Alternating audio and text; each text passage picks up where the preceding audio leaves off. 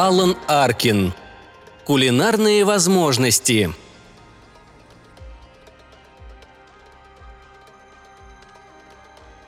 Бонни вернулась из школы и обнаружила своего брата на кухне. Он стоял у раковины и занимался чем-то очень важным. Бонни сразу поняла, что это очень важное дело, потому что брат развел на кухне страшную грязь и разговаривал сам с собой. В раковине стояли открытые бутылки из-под газировки, пакеты с пшеничной и кукурузной мукой, пачка печенья, банка с патокой, пузырек брома Зельцера, жестянка с сардинами и коробка мыльных хлопьев – Пол был залит неизвестно чем, а все кухонные шкафы стояли открытые настежь. Когда Бонни вошла, ее брат яростно встряхивал пластиковую соковыжималку, наполовину заполненную пенистой жидкостью зловещего вида. Бонни выждала несколько секунд, оставаясь на всякий случай подальше от брата. Потом сказала «Привет, Боб». «Привет», — ответил он, не поднимая глаз. «Где мама?» «Ушла по магазинам», Бонни подошла чуть ближе и спросила. «А что ты делаешь, Боб?» «Ничего».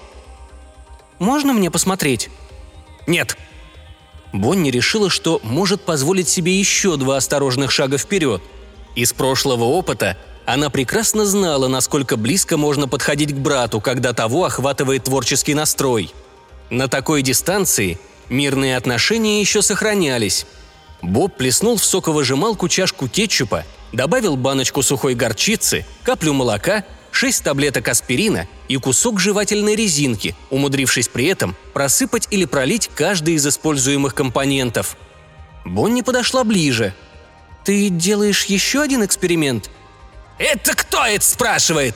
– проскрипел Боб голосом сумасшедшего ученого из телевизионного фильма – Потом достал из холодильника яйцо, немного свиного жира, витамины, вчерашнее желе и бутылочку с соусом. «Я спрашиваю», — сказала Бонни, подбирая яблоко, которое выкатилось из холодильника и упало на пол. «С чего это я должен тебе рассказывать?» «У меня есть 25 центов». «Где ты их взяла?» «Мама дала». «Если ты дашь мне 25 центов, я расскажу тебе, чем занимаюсь». «Оно того не стоит», «Ну, тогда я еще разрешу тебе быть моим ассистентом». «Все равно не стоит». «А за 10 центов?» «Ладно, 10 центов». Бонни отсчитала брату деньги и надела фартук. «Что я должна делать, Боб?» «Неси соль», – распорядился он и осторожно, так чтобы не вывалились сардины, слил в соковыжималку масло из консервной банки. Выжав оттуда последнюю каплю, он съел сардины и швырнул банку в раковину – Бонни полезла за солью и, подняв коробку, обнаружила за ней спрятанную пачку шоколадных крекеров, в которой осталось еще целых две штуки. «Боб, у мамы новое потайное место», — объявила она. «Где?» «За коробкой с солью». «Там что-нибудь есть?» «Два шоколадных крекера». Бобби протянул руку, получил один из крекеров и молча принялся крошить его в свою адскую смесь, даже не слезнув с пальцев шоколад — Бонни недоверчиво нахмурилась. Никогда ранее не доводилось ей видеть таких примеров самопожертвования со стороны своего брата. И это действительно убедило ее в огромной важности эксперимента. Решительно простив брату его невнимание, она подошла посмотреть, что творится в раковине. Там уже остались только разбухший пакет кукурузной муки, пустая банка из-под сардин и лужа пролившейся из соковыжималки смеси, от которой теперь доносился вполне отчетливый неприятный запах – Боб доверил Бонни высыпать туда семь щепоток соли и немного порошка какао.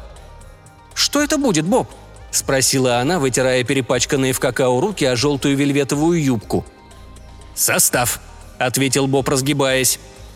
«Что-нибудь военное?» Не «Космическое?» не «Лекарство?» не «Сдаюсь». «Это животворящая сыворотка», сказал Боб. Он поранил палец об острый край банки от сардин. Несколько секунд спокойно разглядывал порез, потом совершенно о нем забыл. «А что такое животворящая сыворотка, Боб?» Это такая штука, которая обладает определенными свойствами, без которых Вселенная движется во времени, не замечая человеческого присутствия. А. Бонни сняла фартук и села в противоположном конце кухни – Запах, доносившийся из соковыжималки, уже начинал на нее действовать. Бобби прочесал кухню в поисках чего-нибудь еще, что можно было бы добавить к приготовленной им мешанине, и нашел чесночный соус и какую-то приправу. «Теперь, пожалуй, все», – произнес он, выливая свои находки в соковыжималку. Закрыл ее крышкой, затем с минуту яростно тряс и, наконец, вылил содержимое в глубокую кастрюлю. «Что ты будешь теперь делать, Боб?» – спросила Бонни. «Теперь надо варить в течение десяти минут», Бобби включил газовую плиту, накрыл кастрюлю крышкой, установил таймер на 10 минут и вышел из кухни. Бонни потянулась за ним, и они устроили в гостиной некое подобие баскетбольного матча. «Дзынь!» – прозвучал сигнал таймера. Бобби бросил мяч в голову Бонни и бегом бросился на кухню. «Все готово!» – сказал он и снял крышку с кастрюли – только преданность делу помогла ему выдержать запах, не поморщившись. «Фу!» – произнесла Бонни. «Что мы теперь будем делать с твоим составом? Выльем в раковину?» «Глупая. Теперь его нужно помешивать, пока не остынет, а потом будем пить». «Пить?» – Бонни скривилась. «Зачем это мы будем его пить?» «Затем, что с экспериментами всегда так делают, глупая». «Но, Боб, от него запах, как от помойки», «Лекарства, бывает, пахнут еще хуже, но от них люди только выздоравливают», — ответил Боб, помешивая состав старой деревянной ложкой. Бонни зажала нос, встала на цыпочки и заглянула в кастрюлю с варевом. «И нам это прибавит здоровье?» «Возможно», — Боб продолжал помешивать. «А что еще этот состав делает?»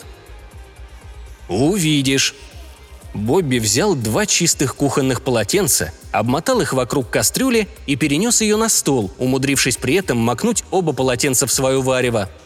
Одна обгоревшая пластиковая ручка кастрюли все еще дымилась. Но Боба такие мелочи совершенно не трогали.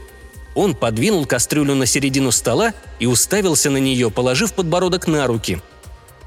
Бонни уселась напротив, тоже уткнулась подбородком в ладони и спросила – «А мы обязательно должны это пить?» «Угу». «А кто должен пить первым?» Боб сделал вид, будто не слышал вопроса. «Я так и думала», — продолжала Бонни. Боб по-прежнему молчал. «А что, если я умру?» Бобби поднял взгляд, не отрывая подбородка от рук. «С чего тут умирать? Там все съедобное», Бонни продолжала задумчиво смотреть в пространство. «И как много мне нужно будет выпить?» «Совсем чуть-чуть. Можешь просто макнуть туда палец и облизать». Бонни осторожно поднесла палец к поверхности похожего на смолу варева. Потом опустила его на глубину ногтя. «Хватит?» «Пожалуй», — ответил Боб задумчиво. Бонни вынула палец из кастрюли и посмотрела на него с сомнением – «А что, если я заболею?» «От этого нельзя заболеть. Там есть аспирин и витамины». Бонни вздохнула и поморщилась. «Ладно», — сказала она и лизнула палец кончиком языка. Боб следил за ней с напряженным вниманием. «Как ты себя чувствуешь?» – поинтересовался он. «Не так уж это противно, когда проглотишь. И даже чувствуется шоколадный крекер». Бонни вовсю наслаждалась уделяемым ей вниманием – «О, у меня появляется какое-то странное ощущение». Прежде чем она успела закончить фразу, раздался громкий хлопок, и на лице Бобби появилось разочарованное выражение. Бонни замерла, потом спросила. «Что случилось?» «Ты превратилась в цыпленка». Птица приподняла крылья и взглянула на себя. «Почему это я превратилась в цыпленка, Боб?» – спросила она, наклонив голову и уставившись на него левым глазом. «Так получилось. Хотя я ожидал, что из тебя получится что-то вроде голубя», – объяснил Боб, задумчиво разглядывая оставшиеся компоненты своего варева и пытаясь разобраться, где же он ошибся. Цыпленок запрыгал на одной ноге вокруг стула, потом сделал пробный взмах крыльями и очутился на кухонном столе. Прошел к дальнему краю – и заглянул в небольшое зеркало, висевшее на боковой стенке посудного шкафа. «Боже, в какого уродливого цыпленка я превратилась!» Бонни взглянула на свое отражение другим глазом и, не обнаружив ничего утешительного, вернулась к Бобби. «Я не хочу быть цыпленком, Боб!» – сказала она. «Но почему? Ты расскажи, что ты ощущаешь?» «Я ощущаю себя очень тощей и не очень хорошо вижу». «А еще что?» «Все, верни меня обратно!» «Сначала расскажи мне, что ты чувствуешь». «Я тебе уже сказала, верни меня обратно!» «Чего ты боишься? Почему бы тебе не успокоиться и не прочувствовать до конца, что значит быть цыпленком? Это очень ценный опыт». Цыпленок попытался принять угрожающую позу, уперев руки в бока, но обнаружил, что у него нет ни рук, ни боков.